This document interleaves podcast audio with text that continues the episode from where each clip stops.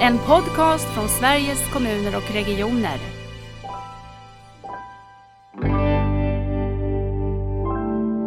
Och vi är, vi är likasinnade. Vi alla vill verkligen driva, driva på det här. Göra det bästa för våra patienter. Vi trivs med våra jobb. Vi vill göra det lilla extra. Och personalen som jobbade på ambulansen, de blev så upprörda. De liksom verkligen ifrågasatte den här dirigeringen och, och utpressade att det kommer säkert ta 20 minuter.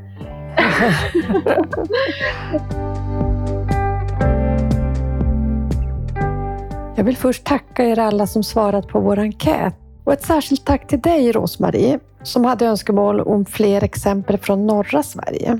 Och det ska du få idag, så jag hoppas att du lyssnar. Vi ska nämligen till Norrbotten och få följa med arbetet med servicepunkterna där.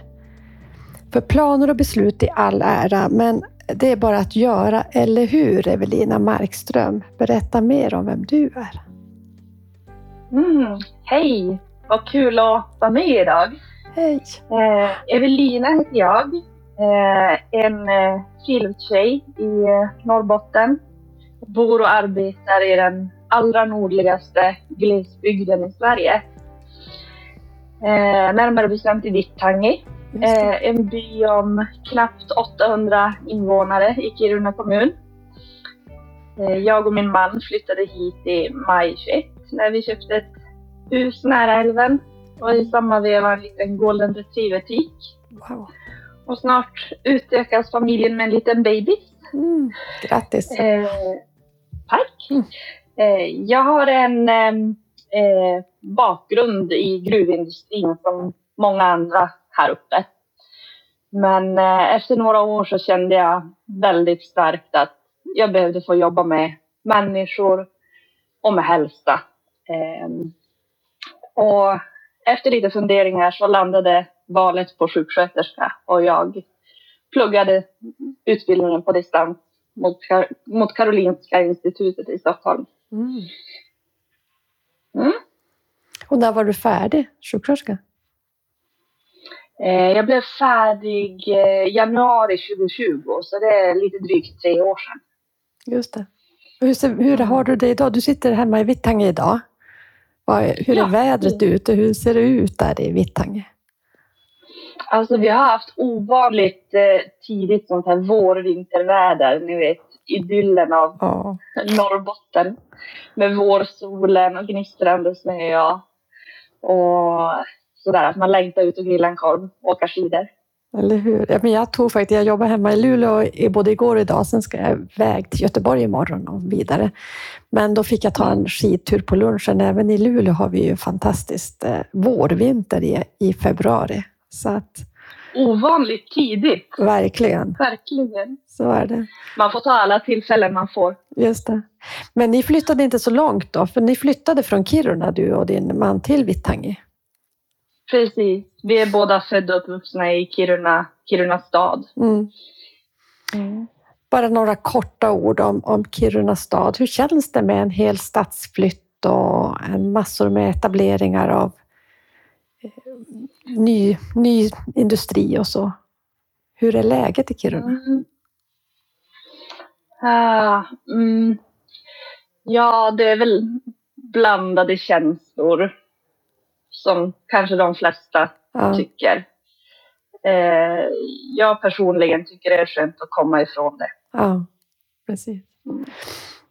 Berätta också, var, var arbetar du? Eh, så, Mm. Eh, jag jobbar på Norrskenets hälsocentral eh, inom primärvården helt enkelt. Eh, en privat verksamhet inom praktikertjänst.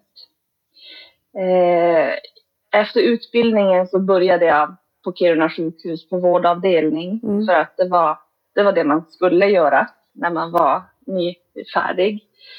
Eh, Men jag trivdes aldrig med den typen av arbete. Jag trivdes med patienterna och med teamarbetet och sådär. Men, men jag ville gärna ha det här arbetssättet som, som jag glädjande nog fick upptäcka att man har på primärvården. Så jag blev erbjuden ett långtidsvikariat eh, våren 20 eh, och eh, så småningom blev det en fast anställning och, och där är jag kvar och trivs riktigt bra. Mm. Vad är det där, om du skulle säga någonting på det där arbetssättet som är i primärvård? Beskriv, vad är det för någonting? Mm, eh, det jag upplever är ju att man jobbar nära patient och även anhöriga. Eh, och eh, man har möjlighet som, som enskild vårdgivare att, att jobba mycket med uppföljning, med kontinuitet. Liksom det jobbet som jag gör har en väldigt stor, det gör skillnad för enskilda patienter. Mm. Eh, sen jobbar vi ju i jättefina team. Vi har många professioner eh, på våran, i vår verksamhet. Eh, och eh, sen, sen trivs jag ju väldigt bra med att det är en mindre verksamhet. Det, det blir lättare att komma med idéer, genomföra förändringar, att eh, ja, men vidareutveckla, vara kreativ och, mm. och, och, jobba på på det sättet. Det tycker jag mycket om. Det där är ju intressant, det där att det spelar roll hur nära man kommer varann för att kunna vara kreativ. För jag tänker det är det du säger i det här att det inte är så stort. Hur många eh, kollegor har du? Hur många medarbetare är ni? Så är vi kring 25. Eh, jag har inte exakt Nej, det koll. Jag är själv på väg lite på föräldraledighet ja. nu. Så, så det har blivit lite eh, nyanställning som jag eh, började trappa ner. Men säg kring 25. Kring 25, ja. Mm. Och hur står och då är vi ju, då är vi ju egentligen, ja men vi är ju tre olika enheter. En huvudenhet mm. eh, i Vittangi där jag jobbar. Just det. Eh, och så har vi en filial i Kiruna tätort och en filial i Karesuando. Eh, och så har vi ju nu då våra servicepunkter som vi kommer kommer in på lite så, senare säkert. Ja men absolut, det måste vi göra. Den här, den här bemanningen ska ju då fördelas på ja, men, sju till åtta enheter. Ja. Så det är en stor logistikfråga. Ja, det förstår jag. Är det chefen som är logistikern eller vem är logistikern? Ja, enhetschefen gör väl det största jobbet på den fronten. Det är eloge till henne. Ja. Men hör du, innan vi ska gå in på servicepunkter och det kreativa som ni har tagit er an, för att möta utmaningarna i, i glesbygd så, så tänker jag nära vård för dig. Hur, vad har du för relation till det? Mm. Mm. Jag tänker nära. Tänker vi ordet nära då? Ja, det kan Eller? du också ta, ordet nära. Vad, mm. vad är ordet nära? Nära kan ju dels handla om, om ett fysiskt avstånd. Eh, och det är ju verkligen inte att förakta när det gäller ohälsa och, och sjuk, liksom behov av sjukvård. Det är vi synnerligen medvetna om här mm. i, i glesbygden. Eh, men nära har också en, en relationell betydelse för mig. Eh, vi som vårdgivare, vi bygger ett förtroende, vi bygger en vårdrelation eh, till patienten som jag upplever ofta är viktig. Eh, god och nära vård handlar inte inte bara om det rent medicinska utan om att det vi kan ge våra patienter ges med genuin omtanke och, och respekt. Mm. Gärna lite kreativitet och nytänkande. Att det inte bara är att det här har vi alltid gjort. Det, det ligger mig väldigt varmt om hjärtat. Mm. Kunde du redan under din utbildningstid eh, komma i kontakt med och förstå att eh, ja, men det pågår en omställning av svensk hälso och sjukvård. Vi behöver göra det mycket mer nära invånarna och det du säger, det bygga också på det här både kreativa och det relationella. Kom du i kontakt med det? Mm. Ja, precis. Eh, jag, eh, jag läste ju min, eh, min sjuksköterskeutbildning på distans mot Karolinska mm. eh, och det innebar i praktiken egentligen att jag läste all teori på valfri plats då. Men all, eh, all verksamhetsförlagd utbildning, all praktik var förlagd till Stockholms läns landsting. Okay. Eh, och det såg jag som en fördel eh, för att då fick jag liksom uppleva en kontrast som jag förstod att det skulle bli eftersom jag sen kommer, kommer jobba i norra Sverige Mm. där jag trivs och vill bo. Eh, så där fick jag ju verkligen uppleva skillnaden i tillgängligheten på vård. Eh, både vad det innebär som vårdgivare och som patient. Eh, Beskriv, hur då? och, Kan du, har du några exempel? Eh, ja, ja, men det har jag. Jag har ett jättebra exempel eh, från när jag eh, eh, när jag gjorde min prehospitala placering på ambulansen Mm. eh, i Storstockholm. Eh, då inträffade ett scenario där vi eh, med en väldigt svårt sjuk patient, inte att förakta, men vi blev dirigerade till ett annat storsjukhus än det som låg allra närmast. Just det. Eh, och det skulle innebära att vi fick en körtid på ungefär 20 minuter. Mm. Eh, och jag blev så lättad. Jag tänkte gud 20 minuter, vi är snabbt inne på plats, Ja. kände jag inom mig själv. Och personalen som jobbade på ambulansen, de blev så upprörda. De liksom verkligen ifrågasatte den här dirigeringen och, och utbrast att det kommer säkert ta 20 minuter. och, och liksom, i min värld var det ju ett drömscenario med sån närhet till Ja. högspecialiserad sjukvård. Så jag, jag liksom ifrågasatte att men det är jättebra. Eh, och trots att det var så akut och lite så här, ja, men uppjagat så, så var det som en millisekund av, av tiden som bara stannade upp. Det blev bara som en tystnad och de bara tittade storögt på mig. Att, vart kommer du ifrån egentligen? Ja. Ja, så- så det där har jag verkligen burit med mig. Och idag när vi väntar på ambulans liksom här i Vittangi, det har hänt att vi har fått vänta tre timmar Ja. ja, det är ju också... innan ambulansen har kommit Ja. för att hämta patienten. Precis.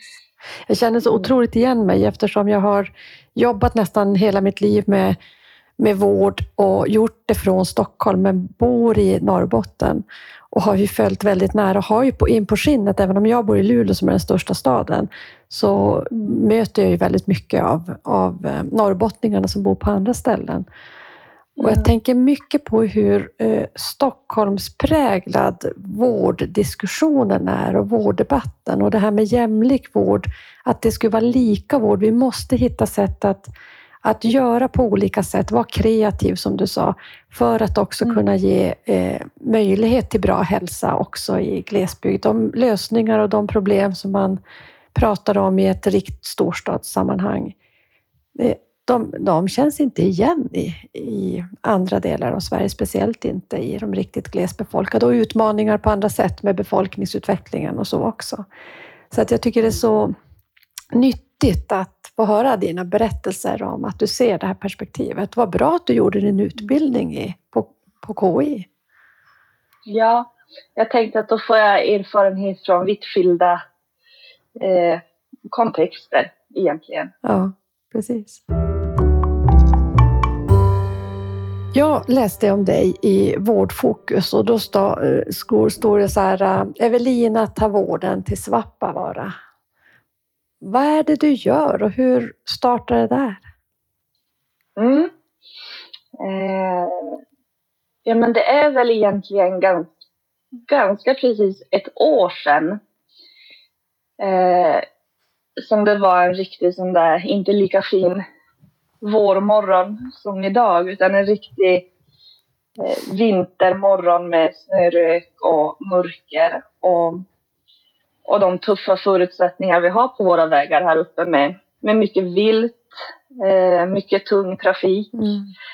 Eh, vi har ju malmtransport, malmtransporter som går efter vägarna med ekipage som väger 90 ton. Som man som chaufför möter var tredje minut om de kör på full aktivitet.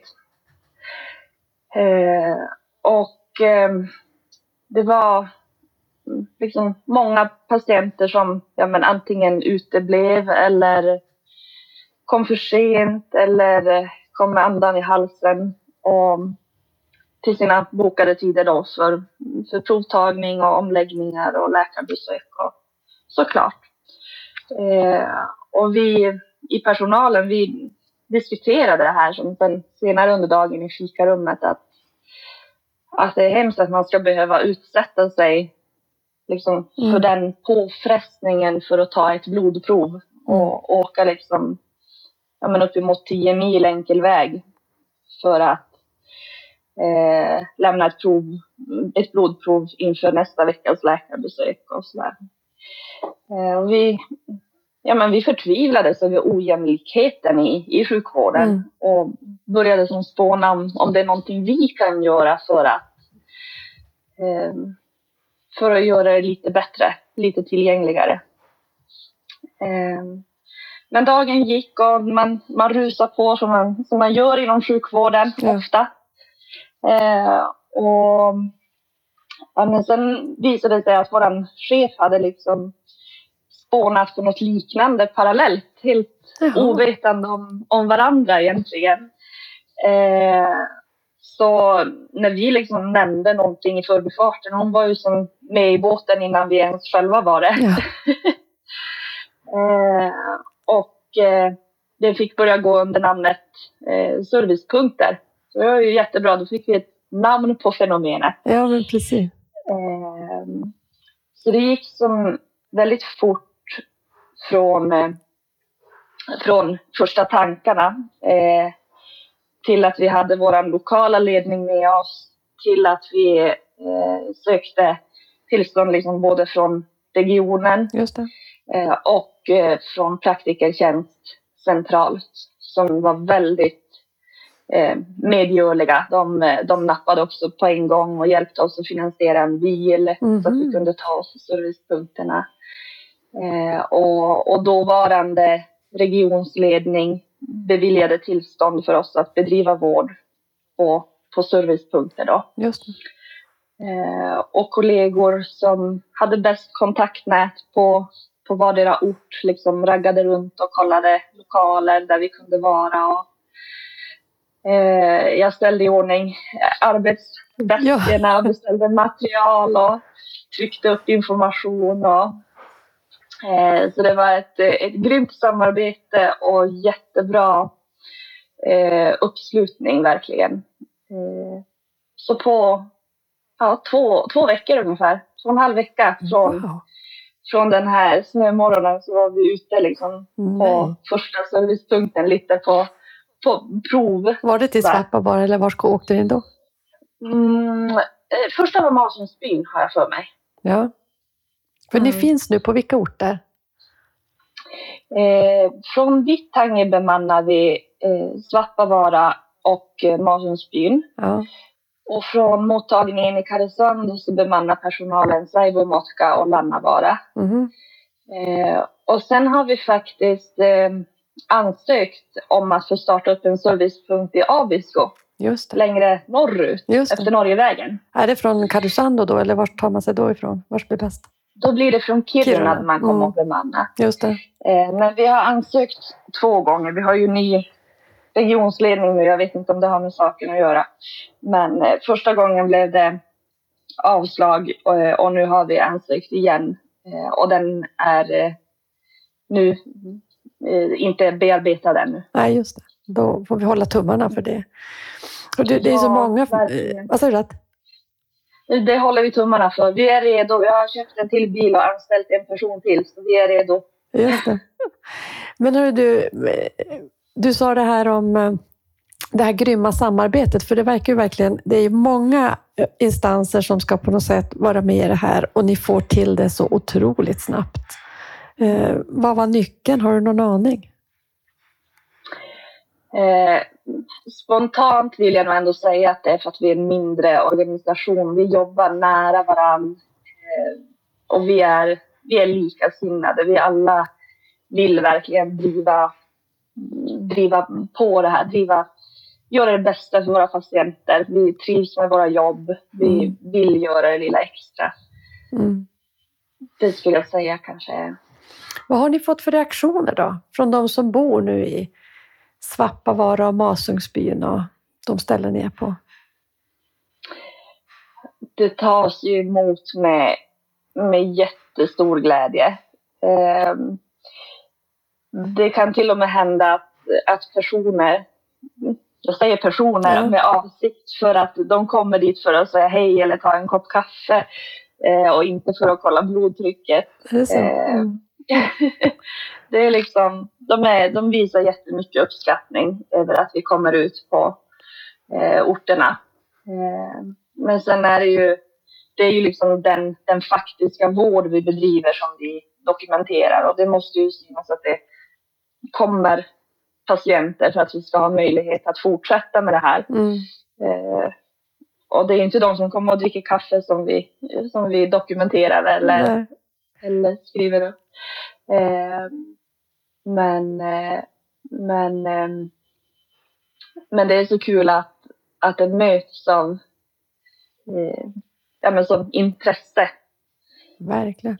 Jag tänker, jag tänker så här att det där med att de kommer och dricker kaffe är ju inte heller oväsentligt ur flera synpunkter. Dels tänker jag, Mm. om vi ska ha ett samhälle som håller ihop, där vi har förtroende för det offentliga och på välfärden, så är ju det här jätteviktigt. På orter där man kanske har sett att bit för bit så monteras välfärden ner och man ska ta sig tio mil på snöiga, snörökiga vägar för att lämna ett eh, labbprov, ett blodprov.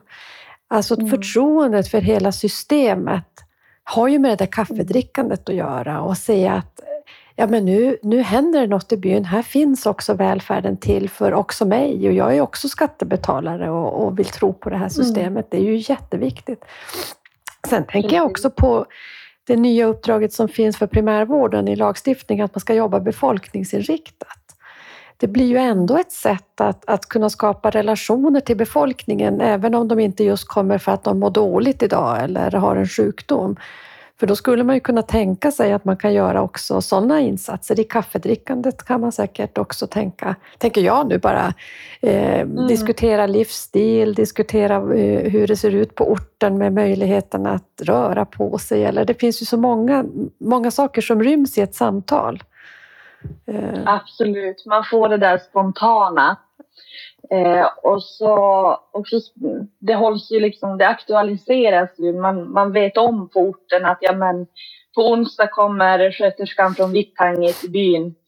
Eh, ja, men då ska jag passa på att boka tid för provtagning. Så att det, det ligger liksom till ytan sådär hela tiden, att det inte faller i glömska. Så vad är det man kan få hjälp med då på den här servicepunkten? Det huvudsakliga från början, det var ju det här med provtagningar. Att det var ju ett väldigt problem egentligen. Eh, för det, det blir ju ett problem när, när doktorn inte har eh, tillgängliga provsvar när patienten väl kommer på sin årskontroll eller sådär.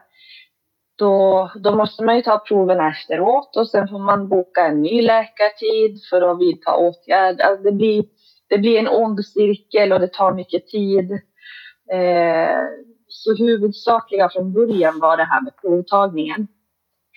Eh, men, eh, men allt eftersom så har det ju som blivit att ja, men vi kan göra blodtrycksuppföljningar efter att de har fått läkemedelsjusteringar så kan man följa upp och se att vi har hittat en, liksom, lyckats titrera in en bra dos. Eh, och eh, något jag tycker känns jättebra det är att vi kan jobba mycket med, med första bedömningar. Eh, säg att eh, vi har ett väldigt stort digitalt inflöde, framförallt per telefon med Mm. patienter som ringer och ja, jag har lite besvär i ögat eller jag har det här på huden eller jag har det här med eh, örat eller eh, ja men då kan man säga att ja men titta förbi på servicepunkten imorgon så tittar vi eh, om det är någonting vi behöver behandla på mottagningen eller någonting du kan göra själv eller för det är alltid så snopet när någon kommer med obehag i örat och så visar det sig vara en halstablett stor stenhård vaxpropp Ja, som inte går att spola eller suga utan någon mju- uppmjukande förbehandling. Så då står man där och tar emot patienten som har kört kanske 10 mil enkel väg. mm. Eh, tittar mot oskopet i örat och säger och hem och använd Vaxol i fyra dagar. ja och så träffas vi igen. Och det besöket tar 30 sekunder ungefär. Ja. Det, det är inte alls roligt. Eh, så att man kan göra sånt ute på plats. Nu kan vi inte ha med liksom öronsug eller spola öron ute på plats. Eh, men, men att man slipper den här bomresan helt enkelt. Verkligen.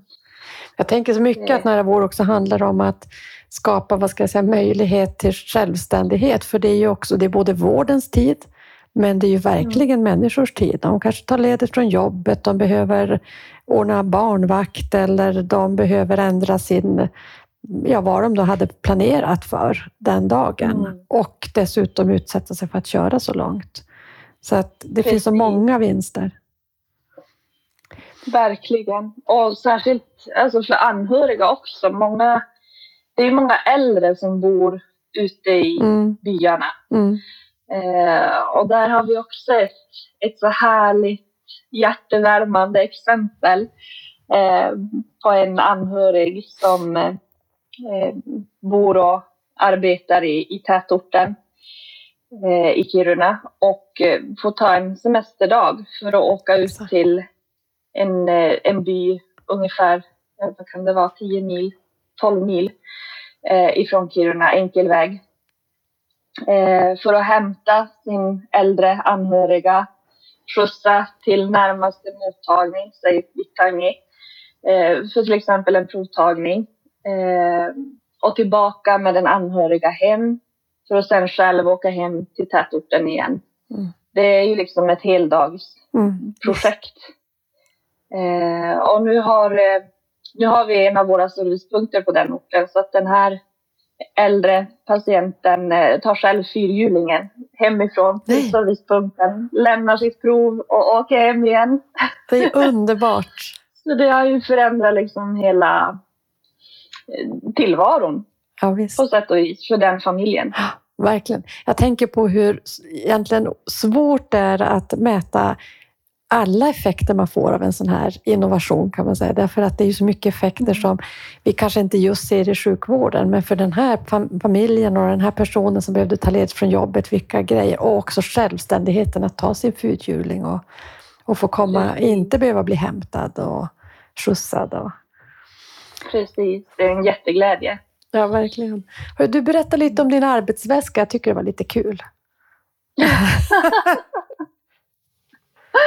ja, ja, men det hände ju också där i samma veva. Vi hade ju flyttat ut till byn och, och gubben min hade fått alla sina garage som han så länge har drömt om. Ja, han hade införskaffat en verktygslåda på hjul. Ja.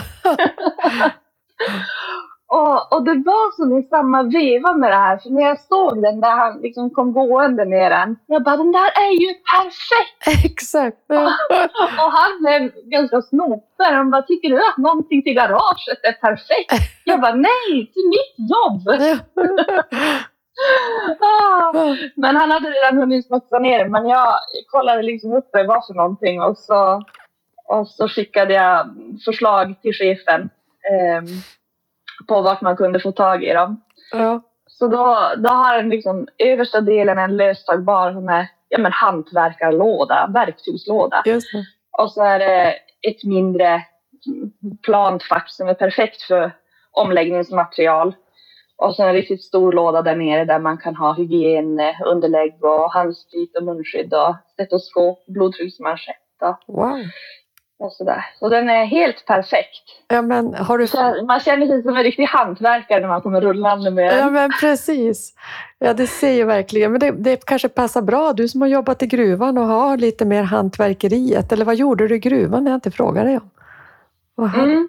Eh, ja, nej, jag jobbade på styrcentralen, heter det. Ja.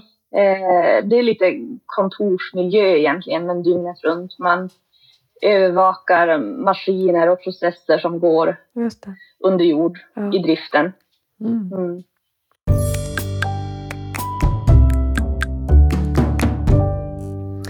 Om man bara får fortsätta lite på det spåret. Du sa att du kände att du ville jobba med människor. Och, eh, var, det, var det ändå självklart för dig att lämna gruvan för, för det här arbetet? Och har det varit som du tänkte dig?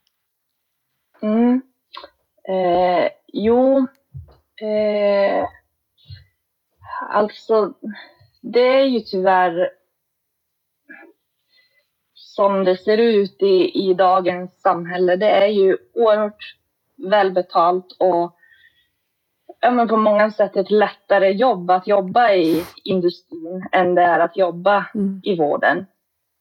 Eh, så det är klart att tanken gick ju liksom att ja, men gör jag rätt val? Mm.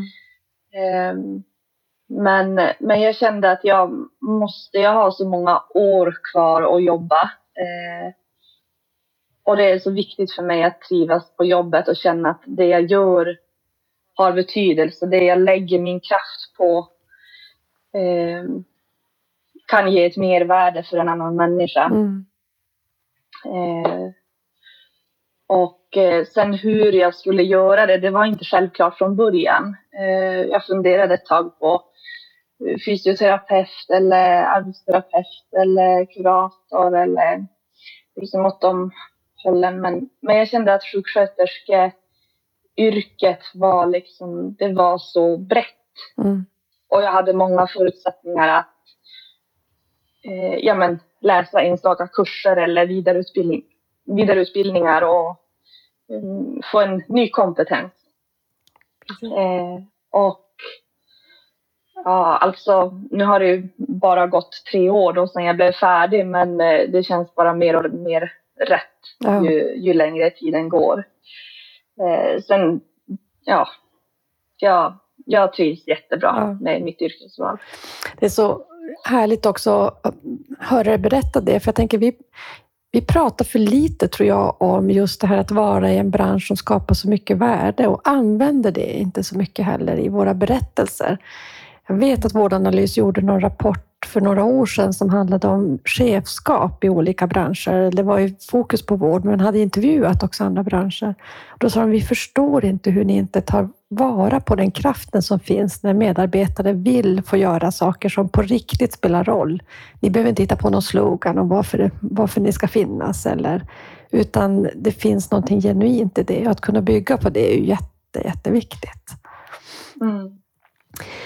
Och det känner jag ju verkligen att det finns på min arbetsplats. Att liksom både norrskenet lokalt men alltså även praktikertjänst centralt. Att, att det finns ett gehör för våran kraft. Mm. Och det betyder ju jättemycket. Såklart. Jag tänkte det, när ni, eh, de här servicepunkterna, är det sjuksköterskor som bemannar dem eller är det också andra professioner?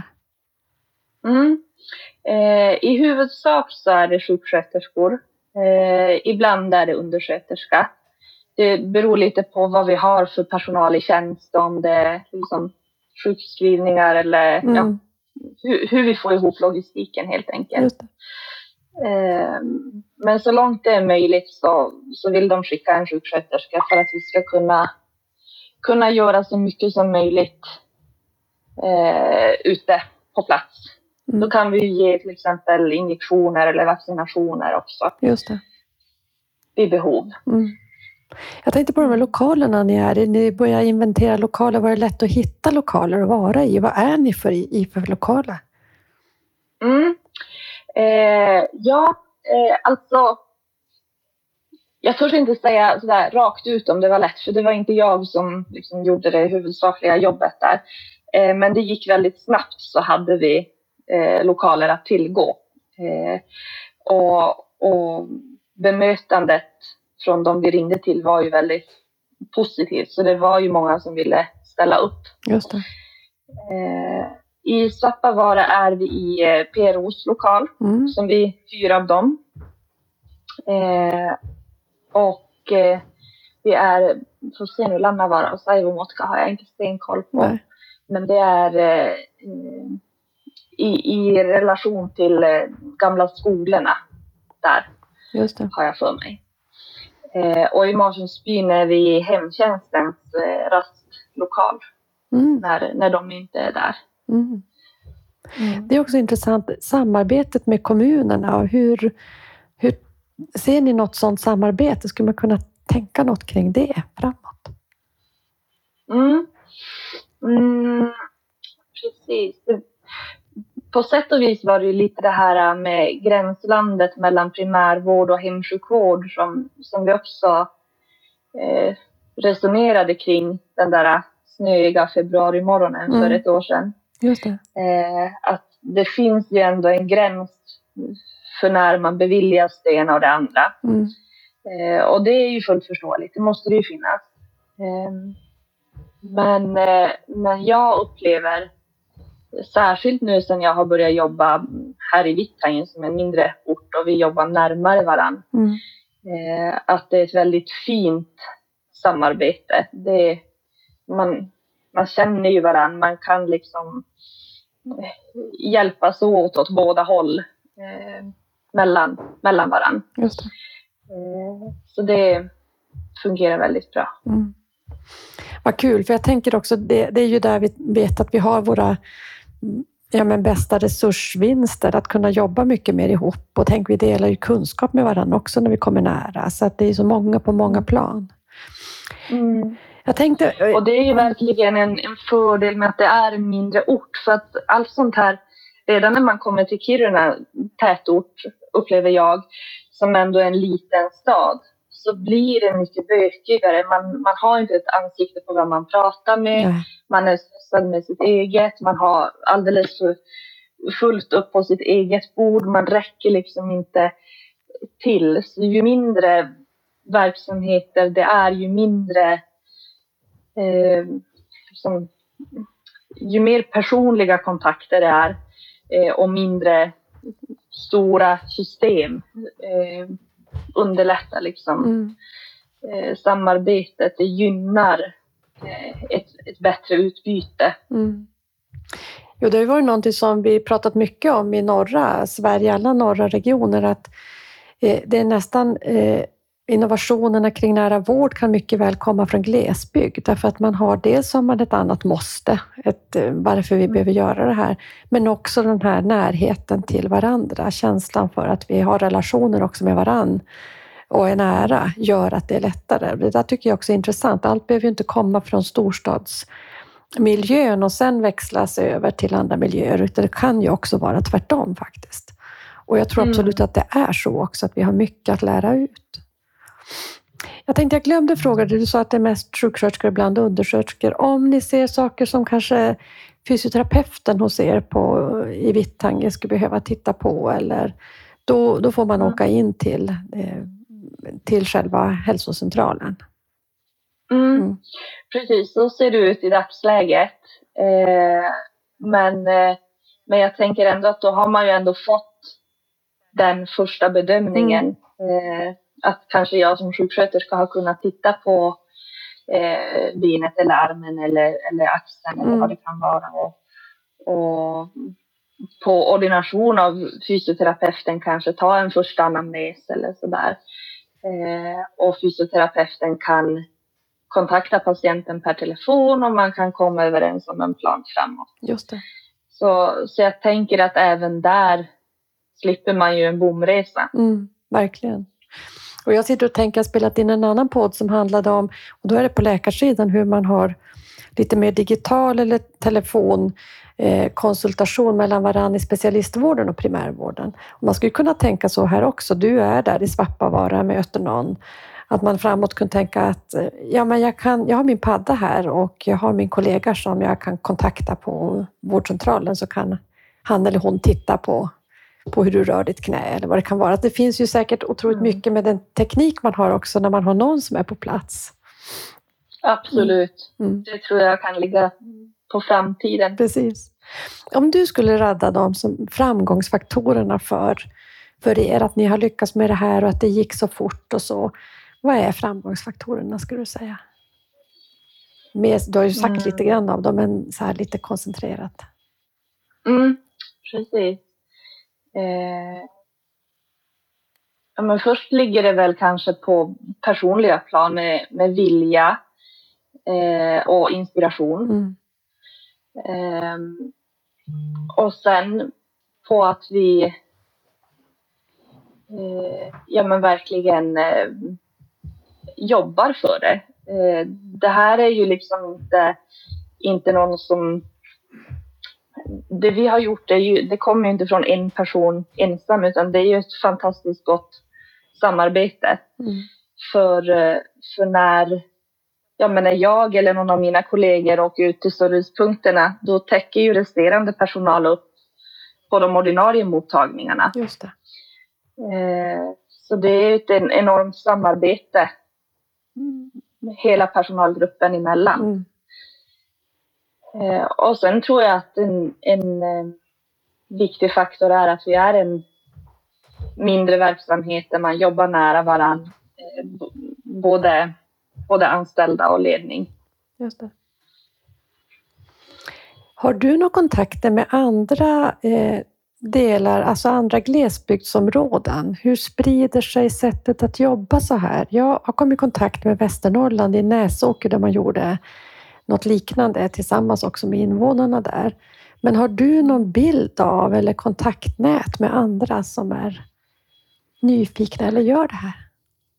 Mm. Eh, efter den här vårdfokus-reportaget Mm. så är det faktiskt eh, några ja, men studiekamrater kan man väl säga från, från södra Sverige som har hört av sig och varit väldigt intresserade och, och inspirerade Mm, jag.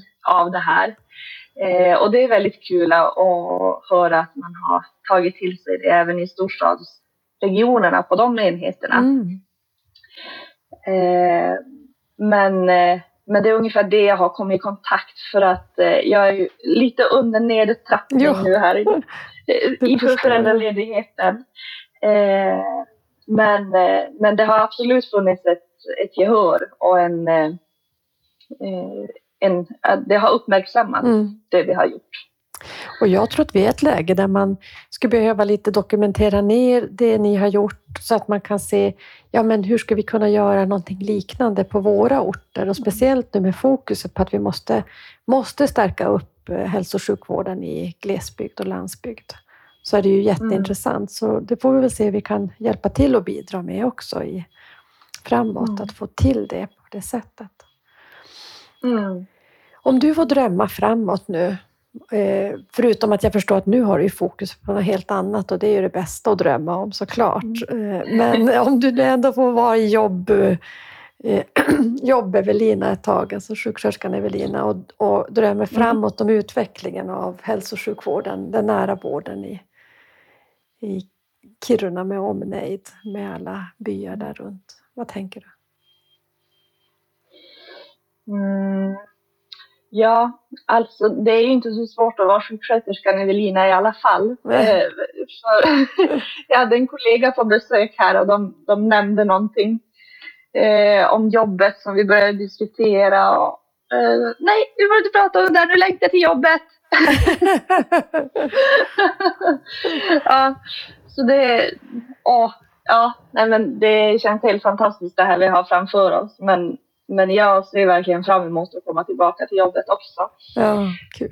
Eh, och om jag fick drömma om framtiden. Eh, alltså nu jobbar jag i primärvården. Men jag, jag ser ju verkligen sjukvården här uppe raseras. Alltså både bildligt och bokstavligt. Eh, sjukhuset i Kiruna eh, är påverkat av gruvbrytningen. Mm. Eh, det ligger, ligger det ungefär ja, 100 meter ifrån gymnasieskolan i Kiruna. Eh, och den nya gymnasieskolan kommer snart, den är, den är snart färdigbyggd. Man kommer att eh, börja verksamhet i den om knappt ett år. Ja, just det. Eh, men man har inte ens börjat planera för det nya sjukhuset. Inte ens vart det ska stå någonstans. Eh, och det är eh, väldigt påverkat av sprickbildning. Eh, så det är en förtvivlan. Jag känner nästan att jag darrar på rösten.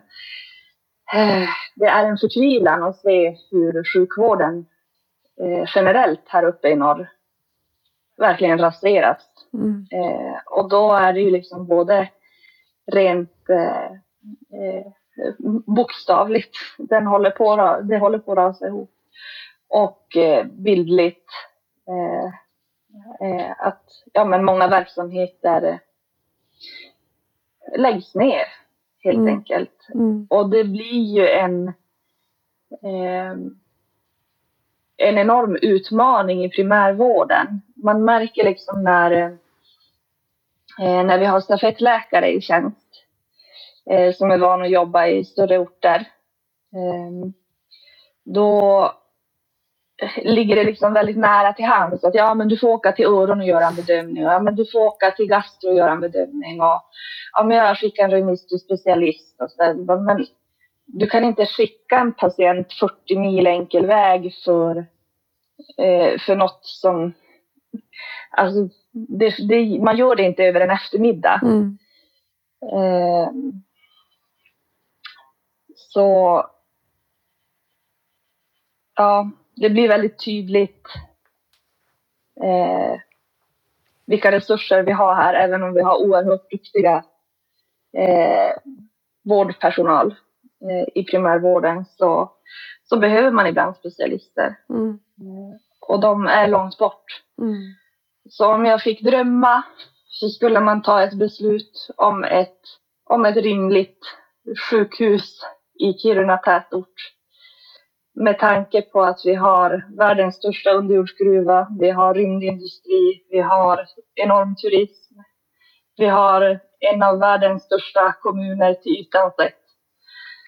Eh, ja, och att det beslutet tas brådskande om man sätter spaden i jorden. Just det. Mm. Är det något du in, vi inte har pratat om som du skulle vilja ha sagt? Mm. Jag tycker vi har haft ett väldigt bra samtal. Eh, det har varit kul att diskutera det här med, med vård och olikheterna. Mm. Eh, men också möjligheterna. Eh, det låter ju mycket som att, ja, men, att det var så lätt gjort men men det ligger ju mycket i att alla drar åt samma håll. Mm. Eh, både personalen som jobbar närmast patienterna och den lokala ledningen och den centrala ledningen och regionspolitikerna. Mm. Eh, så, så det är verkligen, jag vill verkligen belysa det att det är liksom så många möjligheter när alla drar åt samma håll. Det tyckte jag blev väldigt fina slutord för den här podden. Mm. Stort tack Evelina för att du har varit med och lycka till både med det lilla barnet som ska komma och framtida utveckling av vården. Tack så mycket. Tack så mycket.